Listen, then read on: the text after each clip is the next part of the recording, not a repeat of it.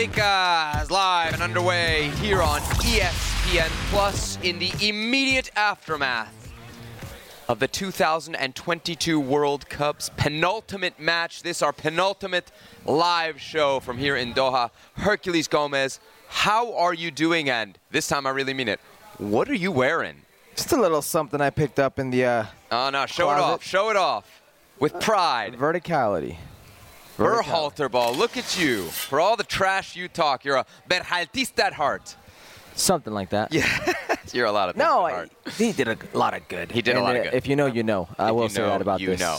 Uh, okay, so obviously, you know where I stand on the Super League idea. We'll touch on this a little bit later on in the show. Oh. show. And then I Oh. got the uh, the Ted Lasso jacket as Why would you need to boycott the Super League if it's no Super League? Boycott the idea? Even Oh. the suggestion oh. offends me, Herculez Gomez, as so many other things tend to do here on Football You know what I noticed? Yes. We don't have any time in the sun, you and I. We don't spend Well, any time in the sun. uh, as evidenced by the picture that you put up on Twitter yesterday. And I don't spend any time in the gym either. Certainly not on the upper body. Uh, but anyway, that's a, a topic for another time. We got a lot coming up in this show. Uh, Morena Beltran is going to be back. She's going to give us kind of the Argentina side of the World Cup right. final preview. Our good buddy Julien Laurens, he's hustling back from the game that we just watched, Croatia against Morocco. He's going to give us the France side uh, of the look ahead to tomorrow's World Cup final. And then I know you're going to love this. Gianni Infantino, FIFA president, My man. He's got a lot to say and he's got a lot of ideas. We will comment on uh, Okay. on one of those very big ideas. But uh, as I just mentioned, let's start with the game that we just witnessed her live. Croatia 2-1 winners over Morocco as Croatia claimed third place here at the 2022 World Cup. We're going to dive into this game and some of the performances, not just in this game for these two teams, but overall in the tournament. But I want to start by asking you something, Herc. What do you think of the third place game as an idea? What What do you mean as an idea? Like, do you like that. it or do you hate it? I like it. Okay. Why? A lot of people don't like it. Well, if you're Brazil, you wouldn't like this, Mm-hmm. right? If you're Argentina playing the third place game, you wouldn't like it. Mm-hmm. If you're France, probably wouldn't like it. But I think both of these teams, and I mean this with the utmost, the utmost respect, Mm-hmm. Croatia and Morocco take pride in what they've done. Take pride in this tournament, and they want to end it on a good note. It's still for them podium. It's still for them a medal, Mm-hmm. a trophy, a great accomplishment. So yeah, I like the idea of this game. We went to the game. Nothing about this was a third place game. There was some hard tackles. Oh, yeah. A lot of intensity. The crowd was amazing. I think there's a, that people always kind of go back, especially in this day and age, to like player safety. There's so many games. Do you really need another match? And you might think a guy like Luka Modric at 37 wouldn't have played maybe in this game. Ask those players if they want another match. So that's the thing I think to me, and I was kind of like, you know, I'll pull the curtain back a little bit here. It's been tough to get tickets, right? Uh, especially for us from from the bosses at ESPN. Uh, there's a pecking Shots order. fired. No, no, no. There's a pecking order. I understand it. They're going to give a ticket to Hugo Sanchez before they're going to give it to you, and they're going to give you a ticket way before they give it to me. So we and we've been busy, right? Our show comes on after the, the I think that's it. Last game Don't count the day. yourself short. We're, we're like literally we have Right. to be here as soon as the show or So, as soon as the last game's over. when the opportunity to go to the third place game comes around, we were, I don't, I don't speak for you, but we were kind of like, ah, well, should we, da da da.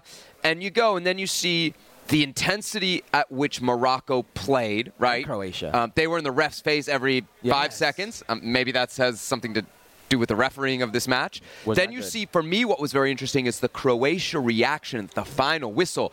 The guys were literally on the sideline anticipating the end of the match. They stormed the field as though they'd won the tournament. Uh, I think you very much see the value and the meaning of it there. You've played soccer growing up, football Uh, growing not very well, but thank you. but you you've been on plenty of Uh-huh. teams. You know what that bond is like. Yeah. Whether it's a youth tournament, Yep. whether it's your college tournament, whatever the case may be, the feeling of achieving something together, Mm-hmm. of seeing it out. That's what it's about. And, and trust me, I am one of those that's like, how many more games do you want Right. in a year? How many Right. more games can you squeeze in there? But if there is one thing when it comes to national teams that you will do whatever for, break your back for, it's the World Cup. Yeah. If you would have said, "Hey, man, sorry, you can go home after the fourth game, or we could extend you by Yeah. two And- more games, but you're not going to win the final," give me those two more games. Like you said, third place just sounds so much better than fourth place. And something that's very fun about third place games, you get a lot of goals. Over the last 10 World Cups, The third place game average is almost four goals a game, Herc, um, and we got two in the first 10 minutes of this one, which really kind of uh, opened up the match. In the end, Croatia wins, deserved. Yeah, deserved I- for how this game went. Yeah, yeah, yeah. Right? One could say, man, Morocco really deserved Yeah. to go home with some Yeah. hardware. Totally. Really for all they brought to the tournament, for all their for fans what they did the on the tournament. Mm-hmm. field. There is no team. there is no team with the hardest, with a harder road to the final than Uh, semis, Morocco. sure, No, no, to the final. The- Well, they, okay. Yeah. I'm not going to nitpick, but they didn't make no, the no, what's what I mean. Okay, but to get to the final, there is no because they didn't win. But what I'm saying, there is no team with a harder road because you look at it. They had two semi. Mm-hmm. They were one of two semifinalists in their own group. They had the Concacaf champion, the team that won Concacaf World Cup qualifying, Okay. and Belgium's Golden Generation. Yep. You beat that, you get out of the group, and who do you, You have to win that group. Mm-hmm. You win it, by the way, and you've got to face Spain, a team that many thought had a chance of winning. I did. This I, I picked them as kind of my dark horse. Okay, gone. Gone. And then after that, it's Cristiano Ronaldo and that Wow. very talented Cristiano Portuguese Ronaldo on the bench. and that very talented Portuguese Yeah. team.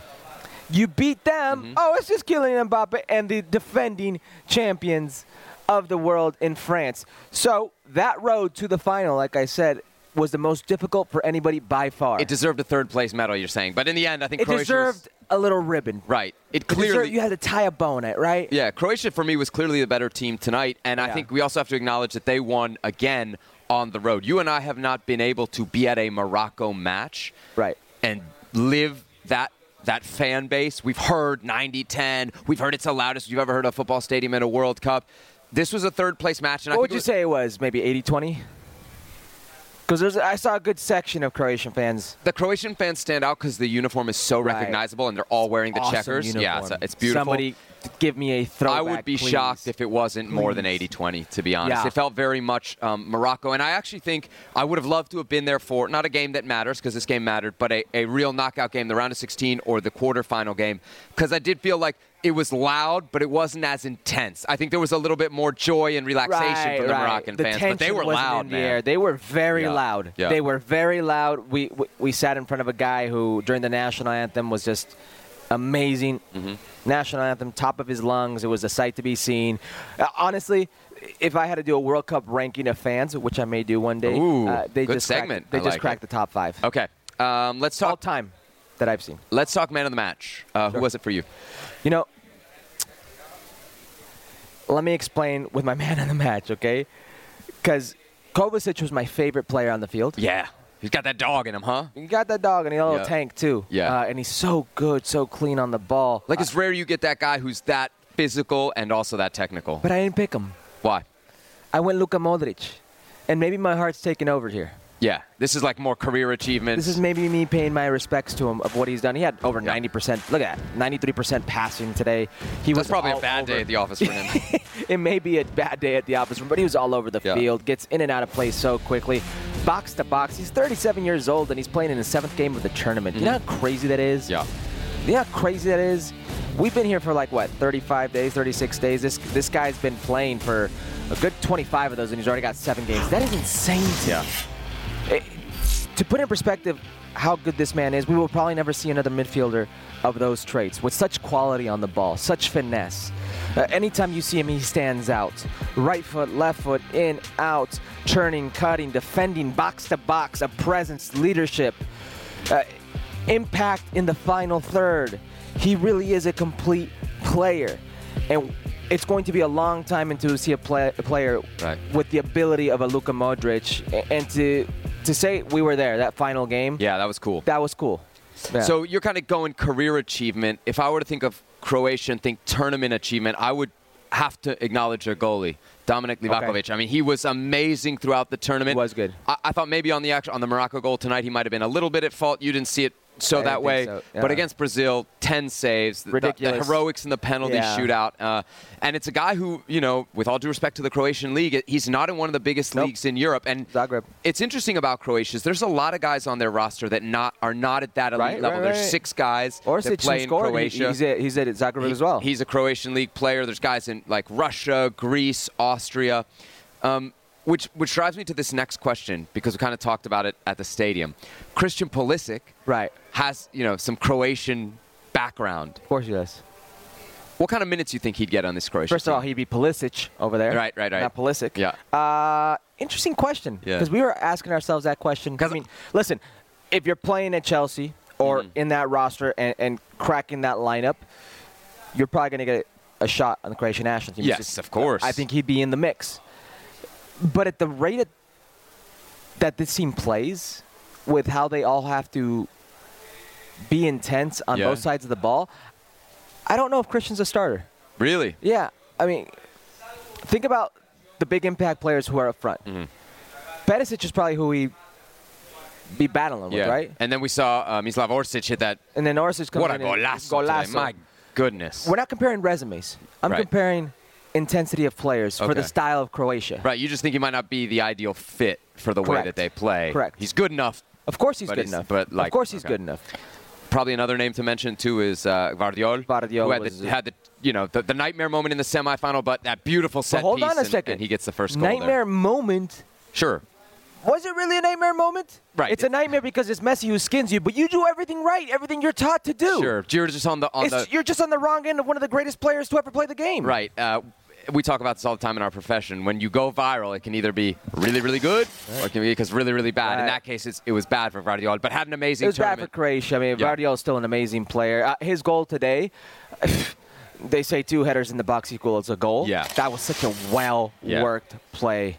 Uh, they knew exactly how they're going to execute it, and, and Gvardiol, e- even the header, it, it almost started like bending, and it was perfectly timed, perfectly executed. All right, uh, let's move on from Croatia. Let's give Morocco their flowers. What's the big lesson learned here from Morocco's run to the semifinal? First ever African team to make it this far in the tournament. I want you to repeat something you said to me before the game kicked off. We were talking about Morocco, and you mentioned something the coach said in the presser. Yes. So uh, Walid Regragui, right? Yeah. He, um, I, I was asked this question on Sports Center today. You know, kind of put, Name put. Morocco's yeah, run into context, and he kind of pointed out that Europeans like to think of African teams as these teams that have fun, that play fun soccer, but eventually get knocked out. And he wanted to change that image. He wanted to say, you know, we are going to be different. We're not trying to appease you. We're trying to advance. And it was very clear what their setup was.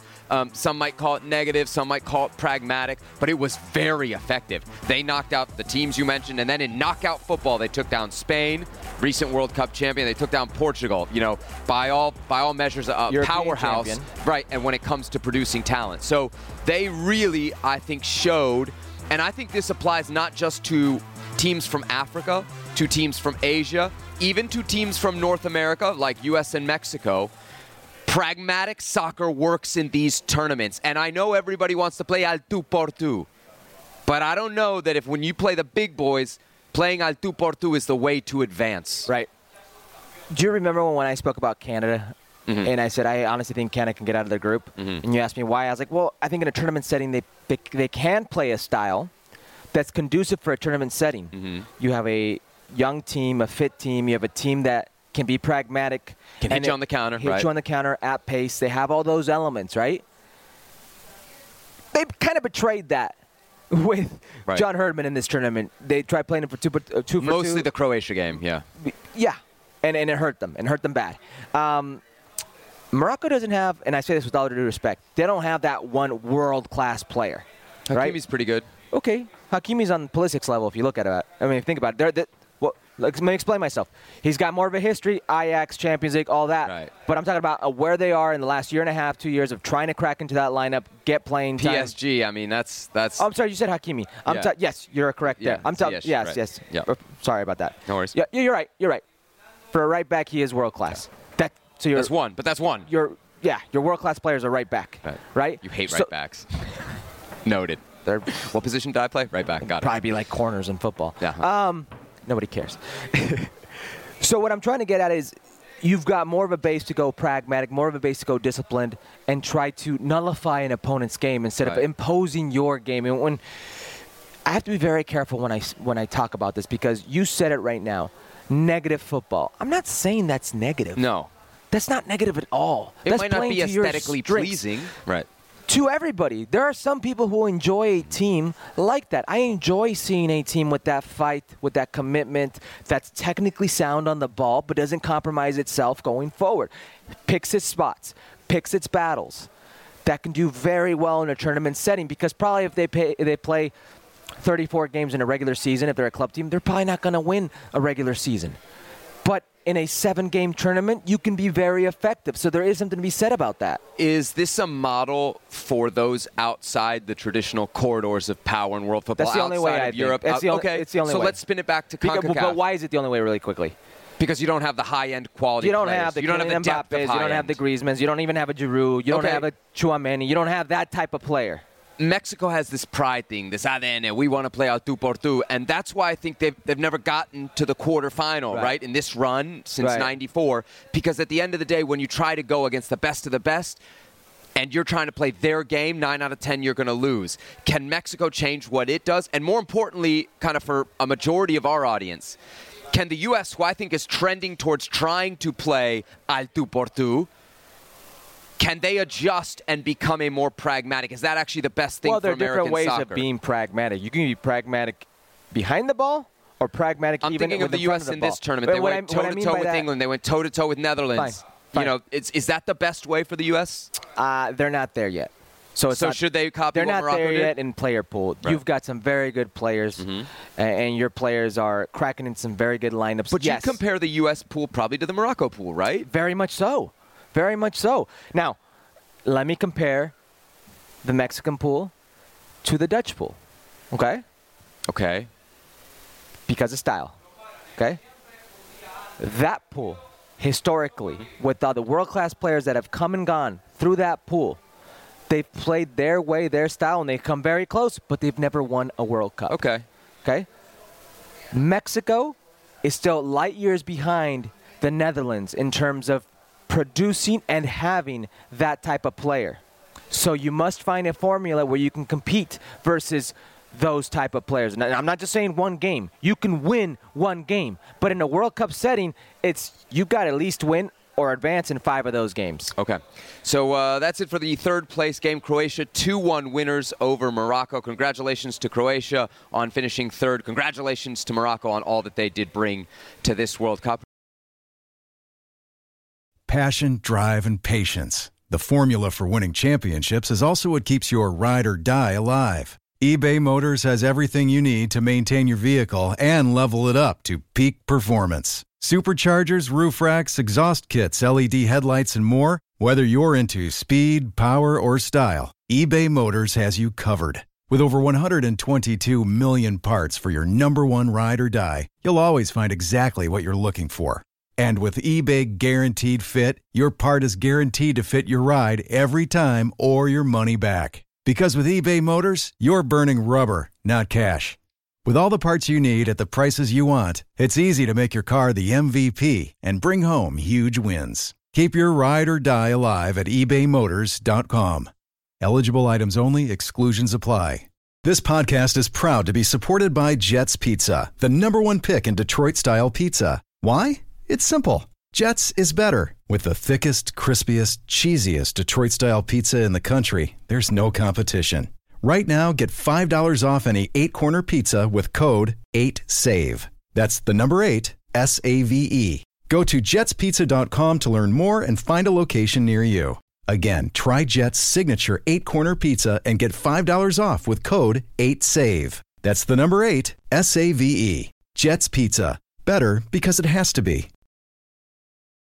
Herc, it is now time to focus on tomorrow's big showdown Argentina versus France in the World Cup final.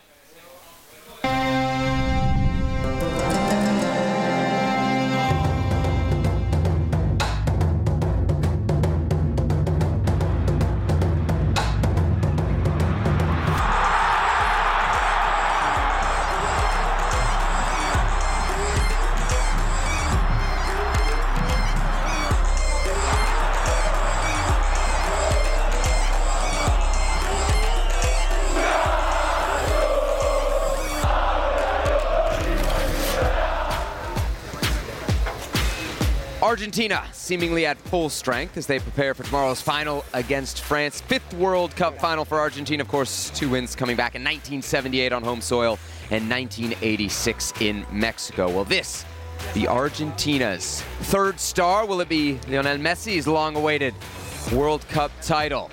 Let's hear from Lionel Scaloni and Dibu Martinez. Match day, minus one.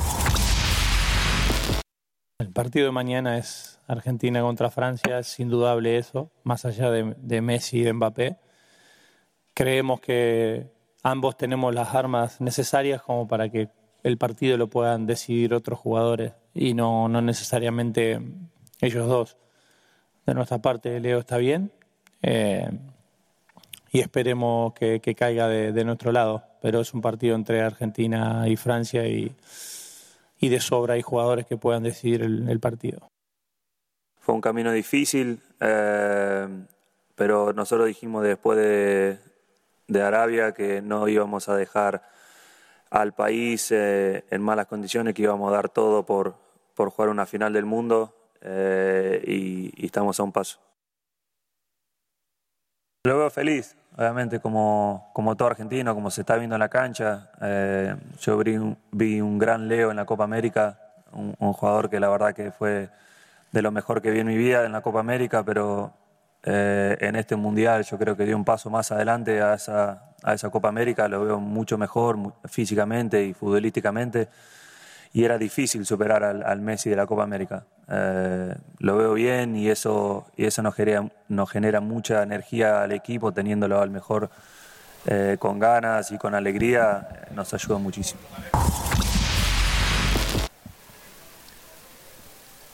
Time now to welcome back to the show Morena Beltran of ESPN Argentina. More, great to have you, uh, as always, here on Football America. She asked for this, by the way. It's muy cabalera. She's very See? superstitious. like, we got to do this again. So I, I want to actually touch on that first. Uh, you mentioned the term cabala, kind of superstition. Yeah. When you've been on the show, Argentina has advanced. I'm not saying, I'm just saying. Okay. Is there another cabala with Argentina that before big games they like to put out Dibu Martinez in the press conference? Ooh. Because it seems like whenever they throw him out there, they do win. Oh yeah, uh, well, Dibu uh, appeared uh, or was chosen uh, at the uh, last uh, press conference in the Copa America Uh-huh. 2021. Mhm. Then the day before, uh, we won the Finalissima. Mm-hmm. And Italy, yeah. today is, I think, it's not a coincidence, right? Yup. That, that he uh, appears with with Scaloni to the to the press conference. So maybe yes, they want to respect that.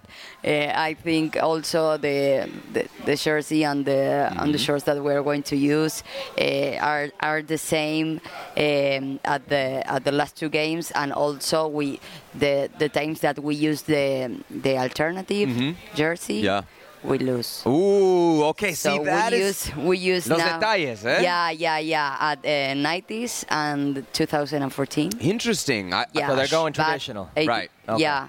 So, um, 78, 80, 86. Those are in the classic the blue and whites, of yeah. course. Uh, so tell me a little bit, because we've had this influx of folks from Argentina over the last, I don't know, couple days, kind Yeah. of come into the country. Obviously, the fans are very hopeful. There's a there's a good energy there. What about across the the way here, just on the other side of that wall, the ESPN Argentina set? How would you describe the confidence level from your colleagues ahead of the final? Uh, the conference? Confidence, co- ¿qué Ah. confianza tienen tus Ah. colegas? Sí. Um, oh, I think we have all the confidence. Yeah. I think we already had it uh, when we lost against um, South Arabian. We didn't lose that hope because we we really believe that the that the team has the the weapons, as, as Scaloni said. Uh, and in every aspect to, to be competitive in, in the World Cup, in the mental side, in the tactical side, on the physical side. Uh, I think um, we have some issues. I think every every team had it, but I think Argentina is one of the of, of, of the best teams. Like, um, ¿cómo decís? En, en la lectura. Reading the game. Yeah, like reading the games. I think uh, Argentina now it's it's a it's it's it's another team. Like it's more complete. Uh, it has more more elements, uh, and I think that it's very important. Uh, flexibilidad. See? Flexibility. Yeah, yeah, like to be uh, Flexible. like- yeah, flexible uh, in in every game. Would you go as far as to say Argentina are favorites tomorrow? Uh, no, No. What, do they feel favorites though? Does Argentina No, feel favorite? No, no, no. I think uh, no. I think that like uh, the Scaloni always um, mention, I, and I think the the message to the to the group is like to to have a low profile, say like that. Uh, so I think Flying under the radar, we kind of yeah. say, yeah. Okay. That that I think uh, also we we like or the players like when when some when some uh, uh, opponents like uh, um, feel them, themselves confident Yep. and Right, right. with yeah with that strength i think they they use that uh, against uh, for example uh, netherlands Mm. and i think it's like uh, combustible Yeah, it's it's like that fire, that gas. It's that a light- motivator. Yes, yeah it's a motivator, for yeah, sure. yeah I- I'm just curious. Curious. Uh, when it comes to the fan base, yeah is there? There's not that confidence you said, but is there a sense of maybe nervousness, like, oh man, this has to be it? Yeah, of course, of course. But I think uh, this team um, has achieved something that in, in football, in soccer, is it's really difficult, and it's like uh, to value the process. I think um, we are all proud uh, for what Argentina made in this World Cup. I think um, the fans, the people that came here, we are we are uh, really proud of this team, and we feel that uh, union Yeah, the- that yeah. union, um, like like in 2014 or maybe before, it's like that connection is really strong, and I think uh, they achieved something that maybe w- would be, uh, or it's it's something better for the pressure because I think, of of course they have pressure, Mm-hmm. of course, but they are going to be uh, on the pitch like saying, okay, we we did a, a a good work here. Right. So France has a lot of injury issues, Yeah. health issues. Argentina seems pretty healthy, but one Yeah. player that you have highlighted that you said is very important is Angel Di Maria. Yeah. What's the latest with him, and what do you expect his role to be tomorrow? Oh, I think yeah, uh, Di Maria. It's it's really important for the team. I think it it would be a a, a- a mental match. I think if Argentina want to uh, to, to beat uh, France in how do you say pulseada. In the moments. Yeah, Yeah. in in the moments, uh, Di Maria it's very special because we need that weapon uh, to hurt the because um, France has a weakness and a real strength on on his left side. Okay. Right, because Mbappe is is uh, doesn't go back. And I think Argentina has to have someone with Hernandez, like always when they when he received the ball, he he attacked him, and I think Di Maria is the perfect player. But I also think Scaloni would want to make uh, to to add another another defender. Is he fit? Is Angel Di Maria fit enough to start? Yeah. Yeah, yeah, Yeah? yeah, Okay. yeah, yeah. He's 100% uh, in, but I think it's a tactical decision. Uh, today, Scaloni uh, proved uh, uh, again t- two teams. The first one with, with Lisandro Martinez, Right. and the second one with Di Maria. Just going back to what you said about uh, Kylian Mbappe's side, uh, actually Rio Ferdinand, it was this week that explained that he feels it's actually on that left-hand side with Oh. Mbappe and Theo Hernandez Yeah. where they can hurt this French team because of those spaces you just said Kylian Mbappe will afford. Real quick, Theo Hernandez is one of the guys that's carrying a knock He's- coming into his this knee. final. Oh Correct. yeah, in, in Correct. knee, right? Yeah. yeah, yeah. I think uh, I think Di Maria would be would be really important. I don't know if if finally Scaloni will make uh, or will will bid for a, a, a A third. Yeah a third th- center So back. let's let's assume here that the whites are Argentina. I think Ah, the okay. blues are France. Okay. Uh, the dark blues. So if this is Argentina, what setup do you expect? Because we have seen both two center backs Hmm. and three center backs. Oh, I think uh, Argentina, uh, if, if Lisandro Martinez plays, uh, that I think today is is the uh, like the, the option that sounds like Most possible. Yeah, more possible. I think of course will be uh, another center back.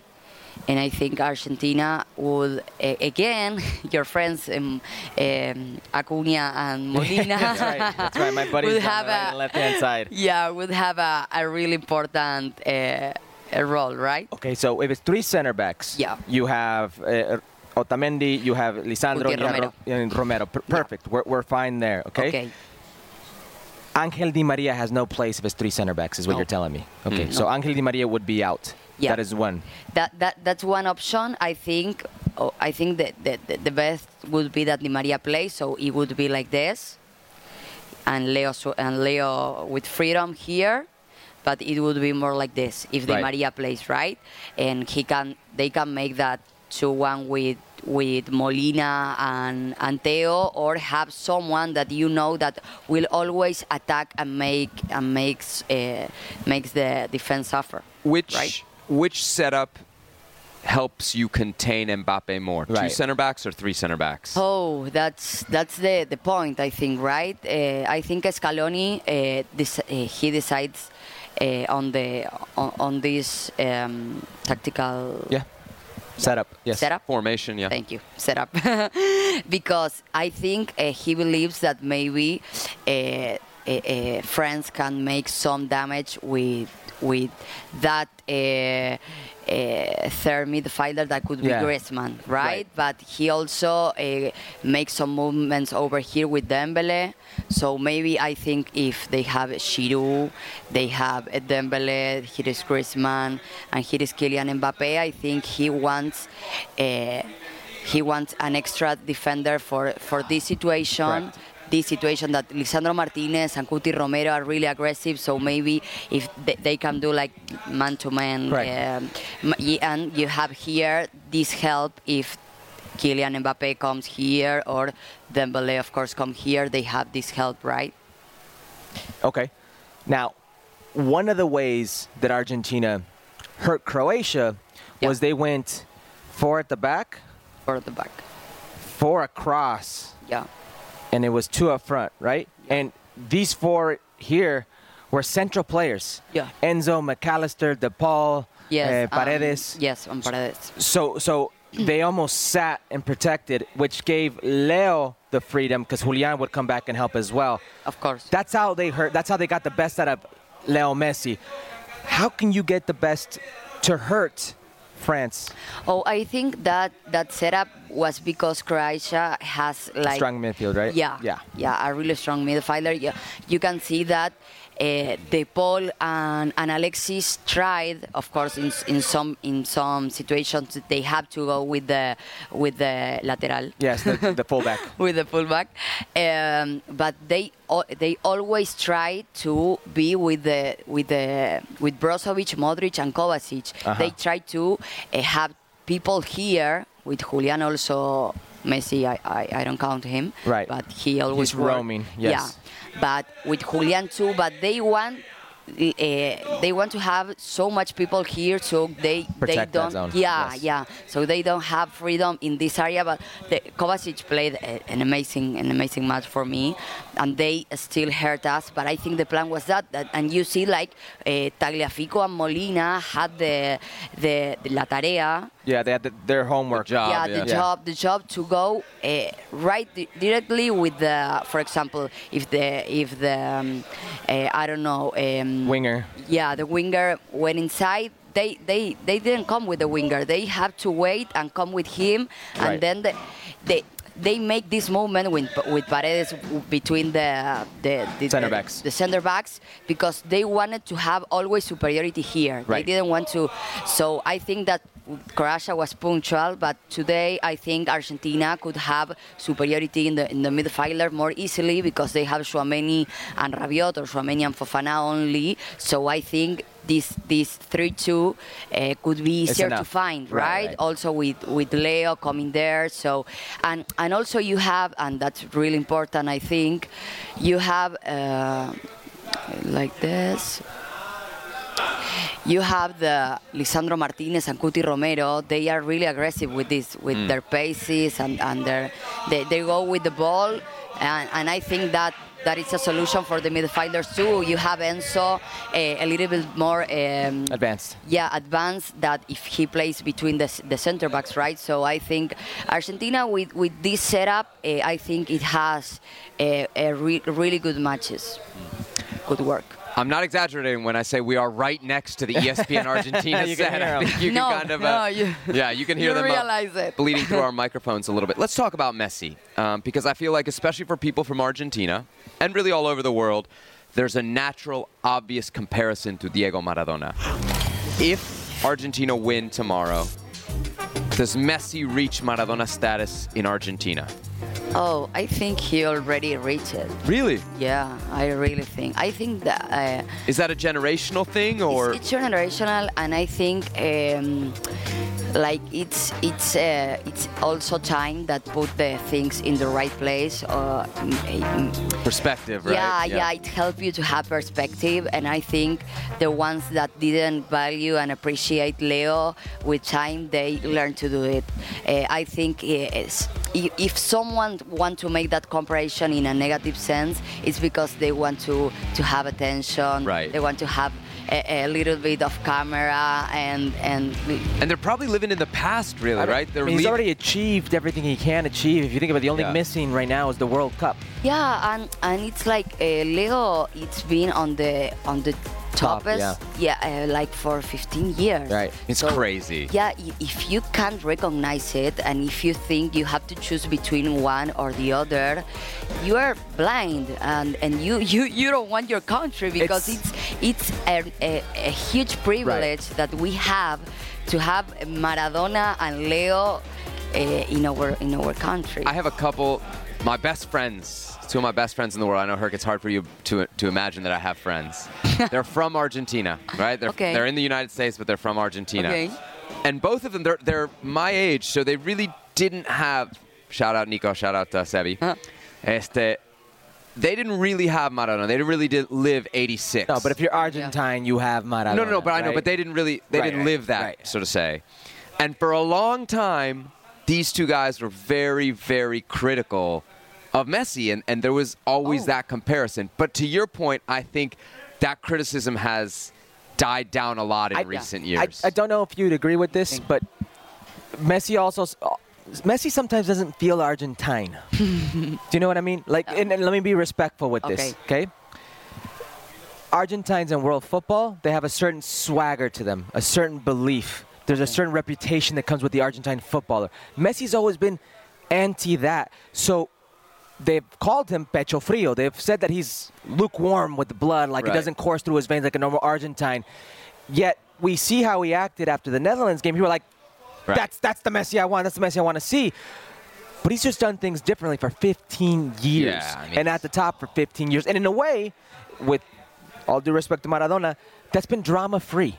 That's been free of controversy. Beyond, I just think in the comparison to Maradona's career was amazing, but if you if we compare certainly at the club level and even at the international level, Different. it was it was a much briefer window. Right. The high was great, Right. But but it, I mean, what Messi has done, he's been literally. If you go back the the Ballon d'Ors, he finishes in the top three, and the first time is 2007. That Right. was 15 and years ago, then, and he's he just still there. he just dropped out of the top. I think 10 for the first time in 15 something years. and he'll be right back there. Listen, he'll be right back there. uh, You can see World Cup games played, most goals for Argentina, uh, most goals for Barcelona, most goals in La Liga. Every record. Uh, Every record you can possibly think of, he has. It's in his name.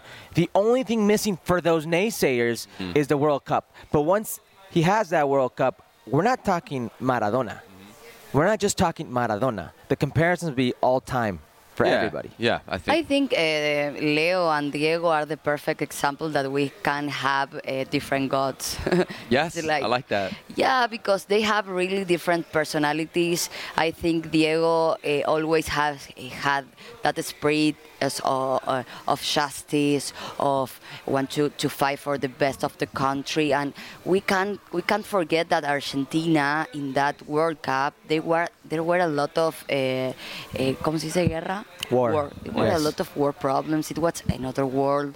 We have that that issues with England. Mm-hmm. So it was like the the rep- the full representation of a, of an entire country, like making revenge with Diego and Diego with that spirit and personality that he wants to fight them. He wants to be on, on the name of them of them. So he made the, the, the hand of God, not not for for any reason. So I think they have a really different personality. I think uh, Leo is also really valued and recognized because of of his personality also. Uh, and I think we, we don't have to, to compare them. It, we have always that that uh, need of, of compare. If someone has to do uh, on on the another way, no, let let let them be the way they are because they are Just best enjoy right? Yeah, Yeah. just the way they, they are. And I think, um, I repeat, maybe um, uh, what make noise are the, the criticize, uh, but I think in Argentina, they, they've always been the less the less right the the less crowd that criticize Leo. They've I been the think minority, the right? minority. Yeah. Yeah, yeah. I, th- I really think we are, uh, uh, we are really, really enjoying him, and we always did, and we always support him, and we always been really proud, and we all, and we cried when he uh, he won he left the, the, the national team, and and we are if, if we want Argentina wins the, this title, of course, it's because our country. Of course, we want another star here, but it's for him. We, Right. we want that Argentina m- makes it because of, of Leo Messi, no doubt. So I think I think I got this right. He's played in six international. This will be his sixth international This will be his sixth. uh, with Argentina. He's only won one of the first five. Before I ask you this, I want to ask you this: Hmm. Does that matter tomorrow? Does does that history matter tomorrow? Pesa? It does for the players. Really? Yeah. In a good way or a bad way? Like, does it motivate the Argentina Well, if you have a players good, to win if you have a good record, I'm sure it'll leave you a little bit more settled. Okay. But if you've got a negative record, and I don't care who you are, that's going to weigh on you. You're going to think about that. now the last one they played and they won. they did. Does that They did. does Now- that matter That's more than the heavy. one out of five? Of course, yes, because it's the most recent, mm-hmm. right? A lot of the same guys. And you could even say the finalissima with Yeah. Italy. You can say "Nah, we've got some momentum going Yeah. here. If you're Messi or a Messi detractor, you will point out, or should feel, that in those finals he's played, he's never really been a factor on the score sheet. Never taken over. Now, that, we've does, that doesn't do mean he didn't play well. Right. You could argue that 2014, Right. that was Messi's tournament, and Messi's teammates let him down. And it's a team sport, and I understand that, but you could argue there's no way you can argue that with that performance alone. But the reality is, 2007, they got lost 3-0. He was a teenager, lost 3-0 to Brazil mm. in the in the Copa America. Two penalty kick shootouts, a World Cup versus Germany, and then it is this Copa America that they win. But Messi doesn't really factor in the score sheet, right?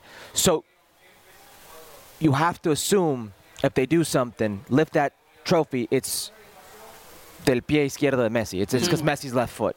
In some way, shape, or form, you have to assume that. But if you're Argentina, I would imagine it still weighs on you because of that history. Does do you think it matters for the players ahead of tomorrow's game? Yeah, but I think in a positive way, right? I think I I listened her Patricia Bra saying something that for me was marvelous, was excellent, and he said, "I think Argentina players are ready to die in field because of Leo Messi." Right, for him. for him. Yeah. Yeah, for Leo Messi, and I think that's that's the the the reflect of what's going on because uh, you you see them, you you saw the the, the celebration right the, uh, in the moment that the the Copa America Yeah. finished, like the, the Even Neymar with Messi. yeah, but they were like he was crying. They were all all together with with him. They they, they went running to, to, to hug him and celebrate with him. So I think it's an extra motivation uh, for their for their partners. I agree that um, Messi didn't play the, the best final with Brazil against Brazil, and I think the team like went there and said, okay, Yeah, my captain can Yes, have yes. a, a, a, a, a bad a bad match. They uh, but here in, in the World Cup was really different. I think Messi was a, a, a key in every Yeah, game. In every absolutely. game, yeah, he He's was been a like, factor so far Yeah, yeah, he he solved the matches. Uh, of course, I, I don't think like. We, uh, that figure, it's like uh, the, the the one that saves the team because I think the team went with him, and but I think he solved them. So I think he have a really different workout. Of course, he he can uh, or he he can have tomorrow a normal normal uh, um, performance or a bad performance. I, I, I hope not, but I think the Argentina team is won't ready. care as long as I they think, win, right? the team is ready to respond. Yeah. All right, Morena Beltran, it's been great having you here on Oh, Football thank Americas. Uh, I hope the Kabbalah continues for, uh, for not just for you, for our colleagues over there, and uh, for my, my good buddies from Argentina as well. Thank you Hope so, much for thank the You, time. thank you so much, guys, and I hope you invite me when we come back to normality. Of course, of course. You are always welcome. Always welcome here on Football Americas. Morena Beltran, you can uh, find her on social media and also catch her fine work if you're ever down in Argentina on ESPN Argentina. Enjoy all your favorite sports like never before at BetMGM. Sign up using code FIRSTTAKE and receive up to $1,500 back in bonus bets if you don't win your first bet. When you register with BetMGM, you'll get instant access to a variety of parlay selection features, live betting options, and the best daily promotions in the business. And with BetMGM at your fingertips, every play and every game matter more than ever. BetMGM and GameSense remind you to gamble responsibly. See BetMGM.com for terms. This U.S. promotional offer not available in D.C., Mississippi, North Carolina, New York, Nevada, Ontario, or Puerto Rico. Gambling problem? Call 1-800-GAMBLER in the U.S. Call 877-8-HOPE-NY or text HOPE-NY 467-369 for New York. Call 1-800-NEXT-STEP in Arizona. For Massachusetts, 1-800-327-5050. For Iowa, 1-800-BETS-OFF. For Puerto Rico, 1-800-981-0023. For West Virginia, visit 1-800-GAMBLER.net. First bet offer for new customers only. Subject to eligibility requirements. Rewards are non-withdrawable bonus bets that expire in seven days. In partnership with Kansas Crossing Casino and Hotel. Robert Half research indicates 9 out of 10 hiring managers are having difficulty hiring. If you have open roles, chances are you're feeling this too. That's why you need Robert Half. Our specialized recruiting professionals engage with our proprietary AI to connect businesses of all sizes with highly skilled talent in finance and accounting, technology, marketing and creative, legal, and administrative and customer support. At Robert Half, we know talent. Visit RobertHalf.com today. So uh, here's a look at the fewest shots allowed entering the final in men's FIFA World Cups, going all the way back to 1966. That seems like uh, Wow, I would not Right? not have pegged this Argentina to be in that situation. Okay. All right, let's uh, talk France, and they've got some health issues. Rafael Varane and Ibrahim Konate are back in training despite uh, suffering from flu-like symptoms. Uh, Kingsley Coman still isolated. Of course, Dayot Upamecano and Adrien Rabiot, they missed the semifinal. They seem recovered. Let's hear now from Didier Deschamps and Hugo Lloris from today's press conference.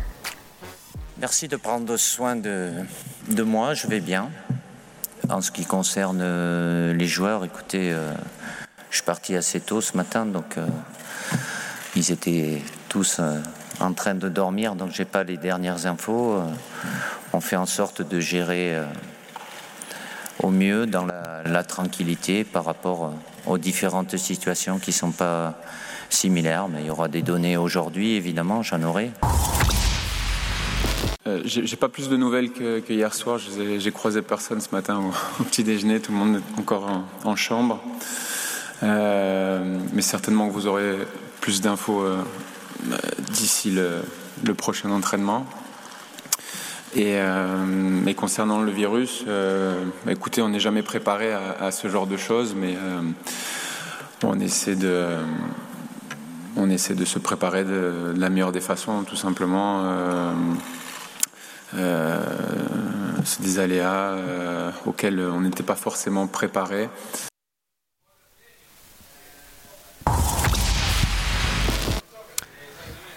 All right, so they're the words of the French manager and the French goalie. Uh, worth noting as well, we kind of talked about it with Morena. Uh, Theo Hernandez is not the only one with, aside from the flu-like Right. symptoms, uh, an injury issue. Uh, Aurelien Chouameni as Yeah. well. So, I mean, you start adding those names up, and that's a huge chunk of this French It's squad, especially if you talk about the defense, right? Uh, Theo Hernandez, and then I think of the five guys who have been reported to have flu-like symptoms over the last five days. Three of them have started at least one game in the French defense in this tournament. The, the idea that this French defense is going to be anywhere close to 100%, I think is kind of far-fetched. The midfield as well, because Rabiot missed uh, time Yep. last game. So Yep. l- let me let me explain why this is relevant at all. Um, the one place I thought they had an advantage in, for sure, was in how fresh they would be, Seb. You look at them having the luxury of resting a majority of their players versus Tunisia, right? They had that luxury and now it's taken away from them by illness. And so, well, it's just a cold. Well, whatever. It's just a little flu. Whatever. It's just a stomach bug. No, what, what happens is when you're injured like that, or excuse me, when you're sick like that, you're depleted physically. You're dehydrated. So now something they had going in their favor against Argentina is now going against them. This is a this is big, and, and it's unfortunate because you want to see the best players in a final. Yeah, so uh, we mentioned at the top of the show we were, we were hoping to have Julien Laurens on. He got caught up at the stadium after the, the third place match. So he's not going to be able to join us. He sends his regrets. Uh, but we, we got plenty to talk about when it comes to France. Of the guys who are out, sick, whatever you want to call it, who for you would be like the biggest worry from a France perspective? So many. Really? Yeah. Yeah. Yeah, He's been good. He's Big been goal against very England. Good. Yeah. No, he's just been very good. Like think about it. You're thinking who's going to replace Pogba? You know, you're thinking like who's that? Kante, right? Kante in the center yeah. midfield. Like it, it's been Chouameni, and Yeah. he's been so good. And what was for Didier Deschamps an understudy role for him to be ready for 2026 turned into a prime role, and you're a contributor in 2022. I really feel if you compromise that center of the midfield, we don't know how Rabiot is going to come back if he's fully fit or whatnot.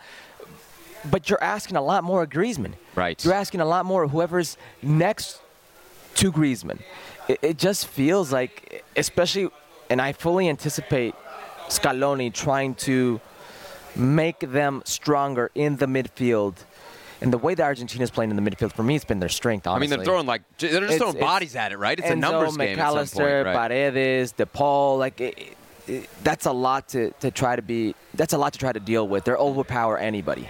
So, as far as Lionel Messi is concerned, you're not going to stop him entirely.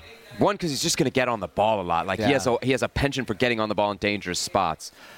What can France do? Who's ultimately responsible for for limiting him? You know what? It's funny now that you, now that you say that, and I'm thinking about it. France has always been the team to, at least when they score, they just sit back, and they've scored early a lot. Right. But they sit back. So who knows if if that sitting back was already by design, right? But if you sit back on Leo Messi, do you, is that really what you want to do?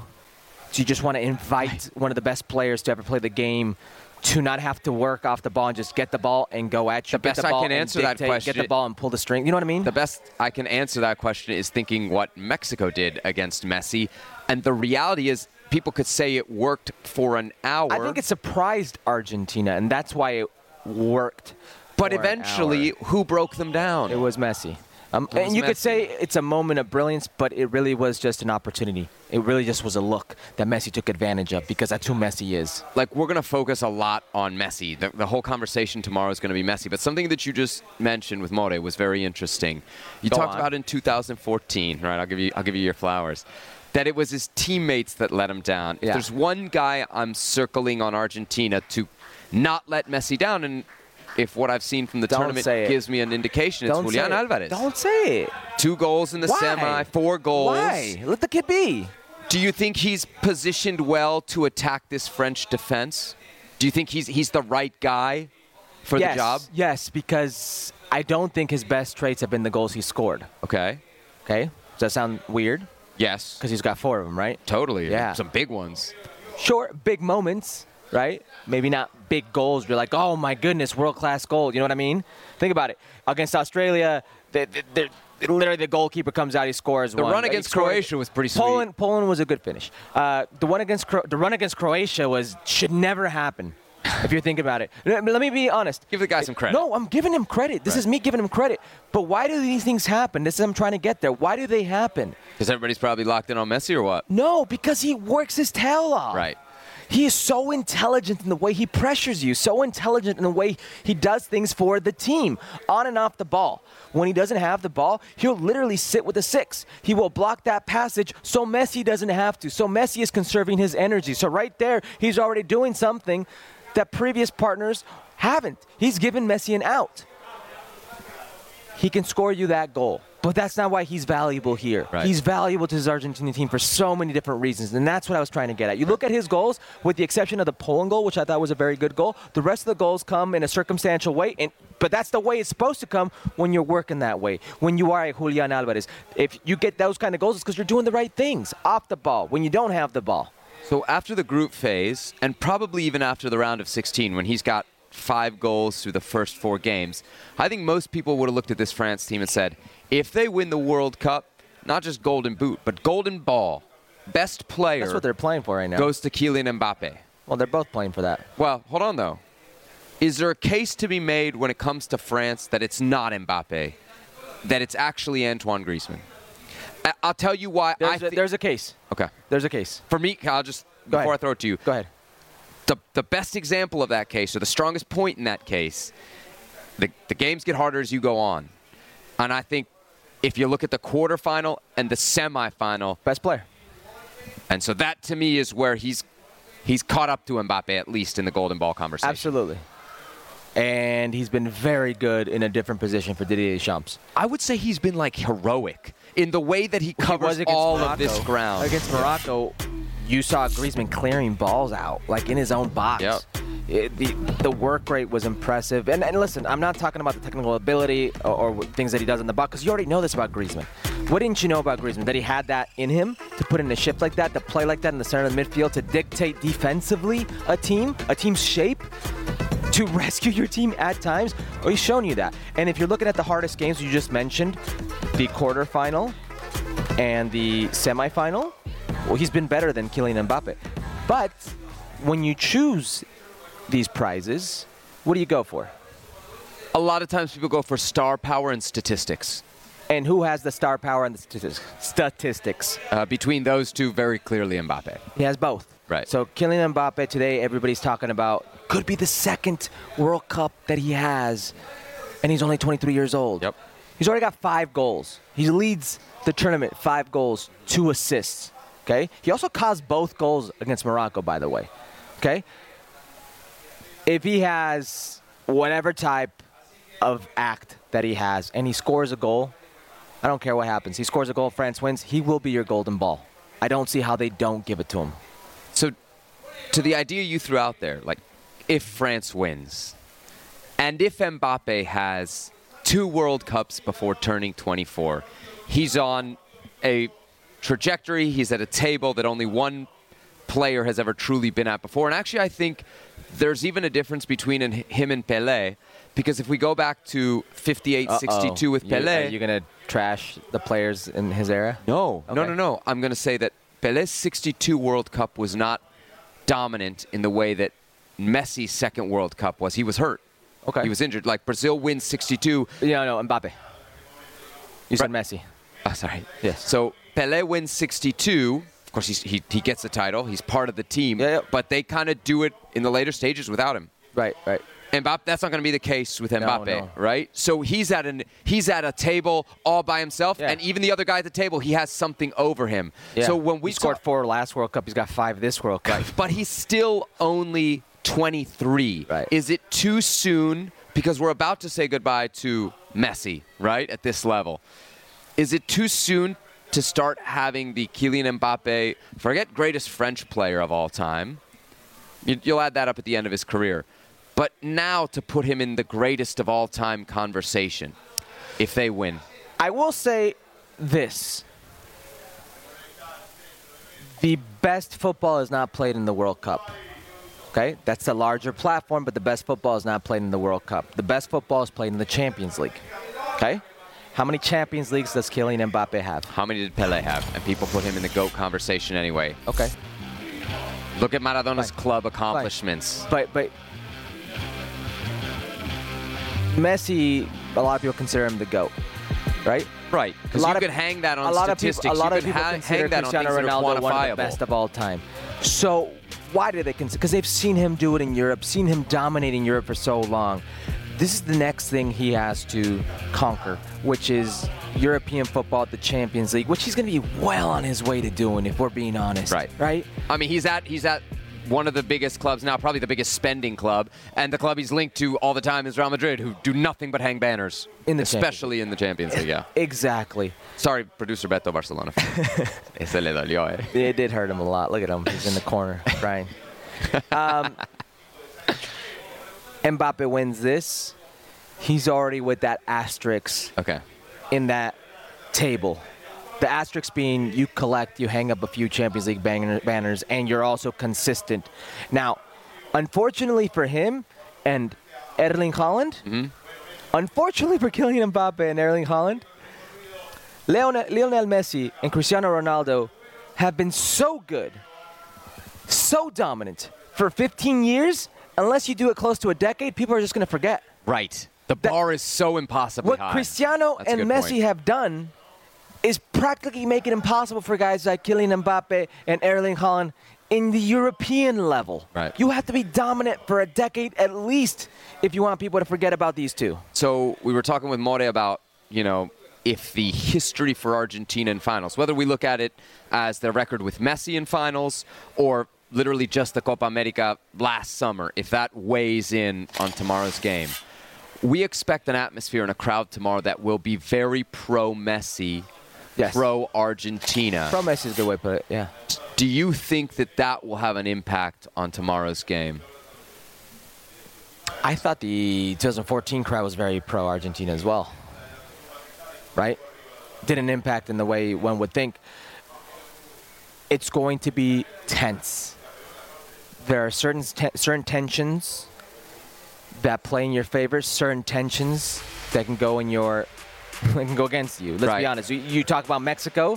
Why was that Mexico game so difficult in the first 60 minutes for Argentina? Because Mexico had literally every human being on the field behind the ball. But besides that, it was how tense it was leading up to that. Coming They're, off the loss. they're done. Right. They're done. Yeah. Their World Cup's over. The tension is all we heard about when we spoke to our colleagues. The tension, the tension, and people who were at the stadium. The tension, the tension. It wasn't until that first goal went in that I was released. It could be something like that tomorrow, where it's the tension that builds, that mounds, that makes difficult, that makes it very difficult for Argentina. Is there also something to be said from the French perspective about kind of having been there, done that? We know, I- I've spoken to Julien, uh, I forget if it was on this show, I think he mentioned on this show, but he also mentioned it on ESPN FC.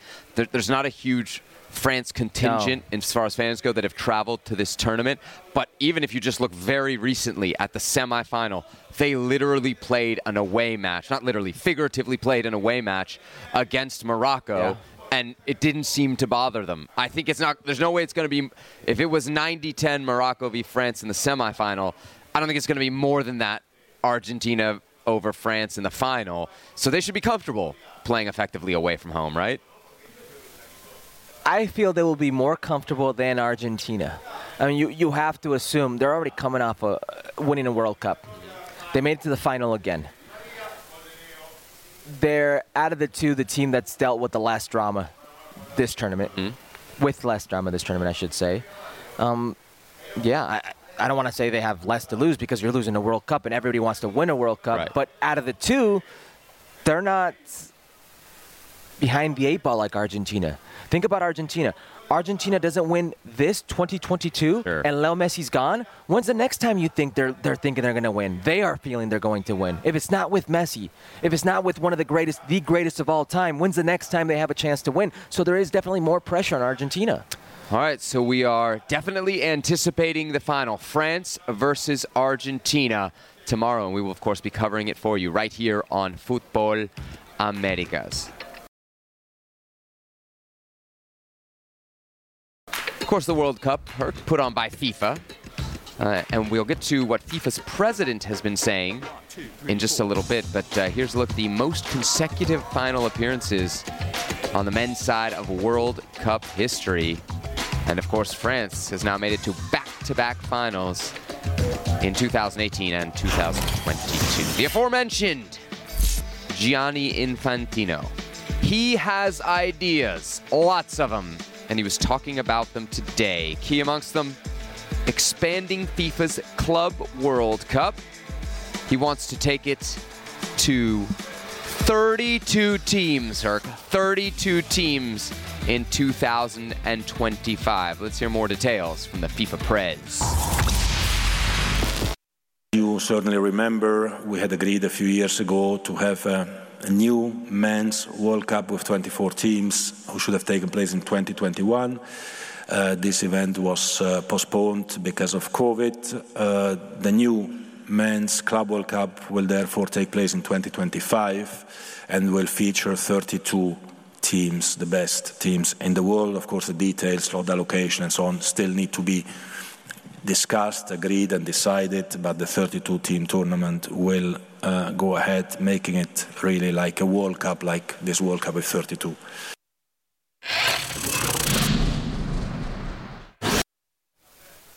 All right, Herc. A 32 team FIFA Club World Cup. Are you cool with it? That's what do you think? Three weeks out of your schedule? 32 team tournament.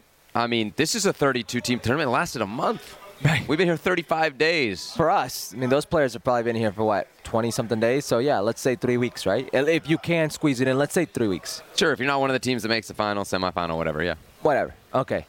Let's say you're a high caliber European team, Mm-hmm. okay? So, we're talking about whatever league you got, right? We're talking about, let's say you're in the Premier League, Right. FA Cup, Carabao Cup, Champions League, right? Mm-hmm. Um, then let's go national team for these players. You have the UEFA Nations League. Mm-hmm. You have the Euros and the World Cup. That's eight competitions you're in in a year. Plus whatever friendly Super Cup, Community Cu- Community Shield, whatever you want to throw in there. Mm-hmm. This new Super League they want to trot out. If I'm a player and you can say what you want. Oh, they're players. They, they should play more games. One, where's my cut of this? Two, what do you think I'm made of? Right.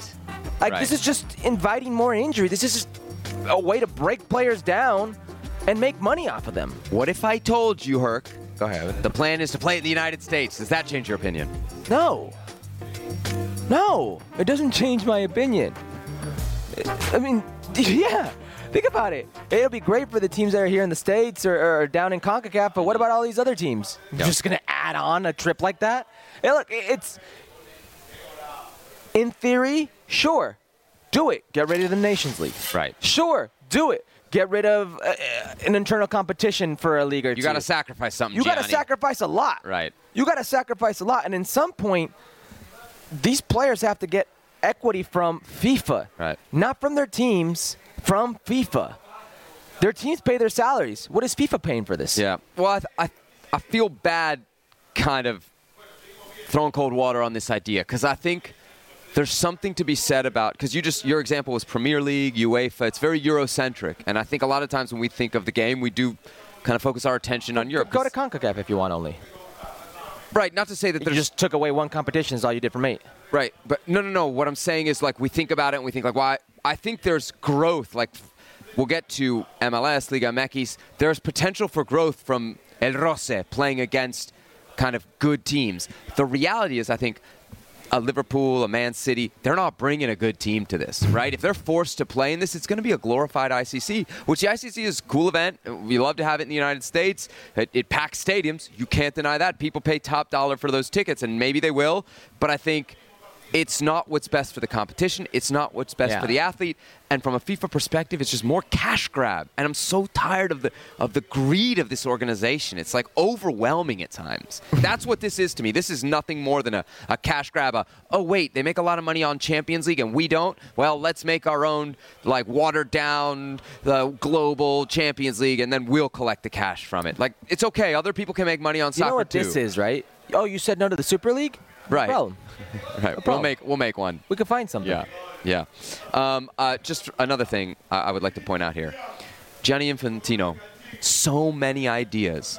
I think one thing he forgets is he's also in charge of the women's game. I think that's actually a problem. I think FIFA being in charge of the women's game is damaging to the women's game. He spent all this time trying to cook up this this men's club World Cup. You know, you know who could use a world a club World Cup? The women. Right. That that would be much more beneficial to the women's game than this would be to the men's game. Right. And he's, oh, ah, we're going to start it. We're going to do it then. Uh, mañana, mañana, mañana. No, no, no. Focus there. Build it there. Fine. Focus a little bit on the women's game in any other way. Like, we, how long have, have we known this World Cup's going to be in Qatar? Yeah. For 12 years. 12 years? Yeah. You- when, when it comes to a women's World Cup, we find out two, three years ahead of time. That's embarrassing. And and for all of the focus, and I get it, we're at the men's World Cup right now. It's fine. But when you're the FIFA president, you got to talk about everybody, and it's clear what the priorities are here. It's not football; it's profit, and it's over and over and over again. And I'm sorry, uh, the, the face of FIFA corruption may well be Sepp Blatter, but the face of FIFA greed, it's Gianni Infantino. Bottom line. All right, speaking of the FIFA Club World Cup, we do have one, not with 32 teams, Herc, a much smaller tournament, and we finally know where it's going to be played. That's right, the 2023 FIFA Club World Cup will be played Oh, some more momentum for Morocco in Morocco on February 1st through the 11th. Not the first time. No, the third time. They did it uh, in 2013 and 2014. Now, it will be the first time Herculez Gomez. There we go. Sounders TV. Woo! There, them boys. You like that?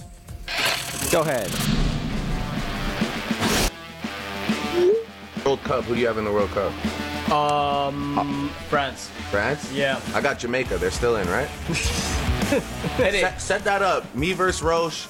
Brent, who, you, you could ask, you could ask, we could set a little thing up on stake. Are you rolling with Roche? Are you rolling with Drake? I'll take Argentina. He'll take France. I'll, I'll take France. and and we'll and we'll and we'll make that happen. That'll be a vibe.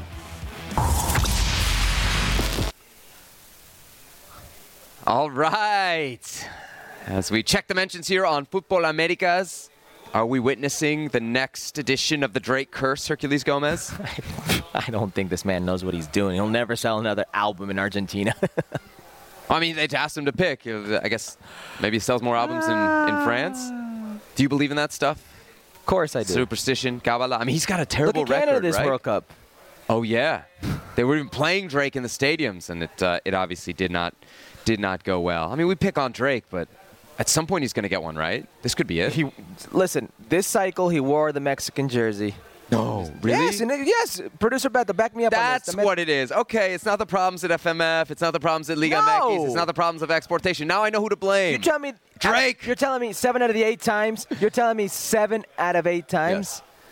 He doesn't wear the jersey, and they qualify to the next round. The one time he wears the jersey, they'll qualify. I just told him about Canada. Yeah. No, no, no. But in qualifying, how to go for Canada? He was rocking the jersey then too. Oh no, no, no. That's not what he was worried about. Well, this is you, people are okay. worried about this. Okay, okay. People don't worry about the example that Seb gives. They only worry about this. All right, let's uh, get to our next question. My man said Jamaica, by the way. Check the mentions. You're on Football Americas, our penultimate show, by the way, here in Doha. Who's been your breakout player of this World Cup who'll most likely sign with a big team in the near future? Interesting. Herc, who you going with? Amrabat. Ooh, okay, good shout. Yeah. I love that one. Yeah, Fiorentina, good player. I, I think he's been probably the player of the tournament that's not named Leo Messi, Kylian Mbappe, and if you will, Griezmann, because that's been like the romantic choice for a lot Yeah. of people, right? But this is breakout, right? The This guy you didn't know. Yeah, right. no, but I'm talking about just like he's been that good. You can consider him like the player of the tournament. I mean, think about the road and how dominant he was in that Totally. road. It's insane to me. Uh, and you're going to be hearing a lot more about him. I don't think he's going to stay in Serie A for much longer. And if he does stay in Serie A, it's not going to be with Fiorentina. obviously not as much of a breakout in terms of we already knew who he was, but you're probably putting Jude Bellingham in that conversation in terms certainly in terms of like making the I move mean, to a bigger club. He could be the one player that Amrabat's going to go to a bigger team, Mm-hmm. but nobody is going to be sold for more than Jude Bellingham. Right. That, that, that to me is, is clear as day. Uh, another shout out here for the Croatian goalie. Uh, Livakovic. Livakovic. He's playing in Croatia. He's 27 years old. He's entering his prime. Yeah, Uh. I was looking at, at you Bono know, as well. They could- can make it's a a good shot. I mean, yeah, yeah. Sevilla's a big club, and But he's already being linked to Bayern Munich. As Really? Okay. Yeah, yeah. So uh, Livakovic, like, if you look at it, I was trying to find like where he's been linked to. Like, I was seeing not recently, but before this World Cup, like the highest was like Fenerbahce in Turkey, which is a, a big club in Turkey. But like, I gotta think he's Right. he's gonna get some real attention. He's probably ready for the Dynamo. Can I throw one more name Right. at you? Because he's already at a massive club, but he doesn't have a massive role. Julian Alvarez. He ain't like Pep Guardiola doesn't really play with two strikers, and you know who the number one is going to be at Man City for the next five years at least, decade. It's going to be Erling Haaland. So if you're know- Julian Alvarez, are you saying? I don't know if they let him go. I mean, have you heard the comments of Erling Haaland's dad? He says that he wants to play in all five leagues, all the five Okay. big leagues, and win in each of the five big leagues. right, but does Julian Alvarez want to wait around for Erling Haaland? I don't know how long that wait's going to be. What I'm trying to say is, I don't think City lets him go. Okay. Ah, producer Beto says, "Don't worry, Erling Haaland will be Madrid. heading to." No, he said Barcelona. Oh, you say that? Don't you? You can misquote me, but don't you dare misquote producer Betao. How dare you question my eyelashes? All right, last question here on this edition of Football Americas as we once again check the mentions. Jogotaka. You guys have been in Qatar for nearly a month. What are you guys? What are you going to miss the most after you leave? And what is the first thing you're going to do when you are back home. Herculez Gomez, uh, what's on your list? What's on my list? What I'm going to miss the most? Mm-hmm. Um, it's been a while since I lived in a city with so many lights. It reminds me of Vegas. Yes, And yes, I'm, can- I'm going to miss the walk back home. Like, the Mm. walk is very cool. It's very scenic and it, uh, it, it's tranquil. It Yes. gives me a little peace and lets me think. I'm going to miss the walk back home. Other than that, not a damn thing. I'm ready to get back home. Steady, steady. So I will miss uh, doing the show every day. You know, I really, truly, deeply love this show. I like what I do for a living. I like all the all the gigs I have at ESPN. Um, but I love the show. Doing it every day has been a lot of fun. The other thing that I would say um, is the ability to pull in our colleagues. We had Morena Beltran. We've had so many colleagues from ESPN. They've been at our disposal. I noticed the FC uses her now. Yes, exactly. We open doors here at Football Americas. That's what we do. But I think, I think they've really. Biryani um, sandwiches is added- gonna- yes, I'm addicted to the chicken biryani sandwich here. uh, Unbelievable. uh, in Qatar. But I think I think just to, to make the point about our colleagues, like they've really brought another element, another level to the Yeah. show. Having Osorio here with the tactical board. Um, has, yeah, has it, really it's been, cool. It's funny because this is probably, uh, I'm sure for you as well, the place that I've been away from home the longest. Yes. For, for I can't even remember how long. What's it, 35 days, something Going, like yeah, going back to my football years. But I'm ready to go back. Daddy's coming home, kids. I'm ready to go back home. You're, you're looking forward Oh. to being with the family for sure when we get back. Yes. Uh, shout out to the families that we've uh, left behind. We miss you a lot, and we can't uh, can't wait to see you. All right, time for our parting shot here on Football Americas. We are live on ESPN Plus. This is where I'm holding, this soccer ball before it rolls off the table. And our parting shot has to do with Dario Benedetto. Dario. A, a former uh, teammate of Herculez Gomez, correct? That's right. That's my man. Um, well, he That's my plays for. Boca Juniors now, and captain, he has left capitán. their preseason to catch a flight to Doha for the World Cup final. Herc, uh, I know it's not an "Are you cool with it?" but what do you think of it? I'm cool with it. Yeah. 'Cause- One, because that's my boy. Okay. Get to see him. Uh-huh. Uh, and two, because it's preseason. We're yes. talking about practice. We talk about practice. Uh, whatever. it's a once in a lifetime opportunity. Oh. But but ownership and the president Riquelme, who you know is very exigente, Mm-hmm. very forthcoming with what he expects from the players, have allowed him to do it. Okay. So don't hate the player, hate the game. All right. Uh, I love it. I love it because you. I think we don't always know that footballers are fans. Right. And so to see one who's like literally over his own career being like, nah, I, I got to be in the stadium for this. Um, and we've seen the amount of people from Argentina who have come without a ticket and are just here to, to be here. Yeah, let me let me tell you something. There's there's uh, I get a lot of uh, messages from players all the Mm-hmm. time asking me about Major League Soccer. There's been a few attempts by Major League Soccer teams to sway my man to come over there. And uh, my They've has raided been- Boca plenty times, my, MLS. Well, when he was in Marseille, and Yeah. my my man is uh is is interested. Not at all against. He's not. A, he doesn't. He doesn't hate the idea, is what No, you're saying. no, All no. right. Uh, so maybe we'll get uh, Dario Benedetto to MLS uh, someday in the near future. You heard it here first from Herculez Gomez. All right, that's it for us. Oh. Here on Football America. Psych, something real quick. Yeah, yeah, I just read The right wrap-up now. music is happening. Olivier Giroud is in doubt for tomorrow with a knock on his knee. Just came in. It Karim Benzema, in. they got to bring him back. they got to. They gotta not- get a charter not jet. bringing him back. Come on, come on, Kareem. Kareem the Dream, as Julien Laurens would have said. For Herculez Gomez, producer Betao, our awesome production team, which is truly worldwide. I'm Sevi, signing off. We will be back with the World Cup final edition of this show, 1 p.m. Eastern Time tomorrow on ESPN Plus. Robert Half research indicates 9 out of 10 hiring managers are having difficulty hiring. If you have open roles, chances are you're feeling this too. That's why you need Robert Half. Our specialized recruiting professionals engage with our proprietary AI to connect businesses of all sizes with highly skilled talent in finance and accounting, technology, marketing and creative, legal, and administrative and customer support. At Robert Half, we know talent. Visit roberthalf.com today.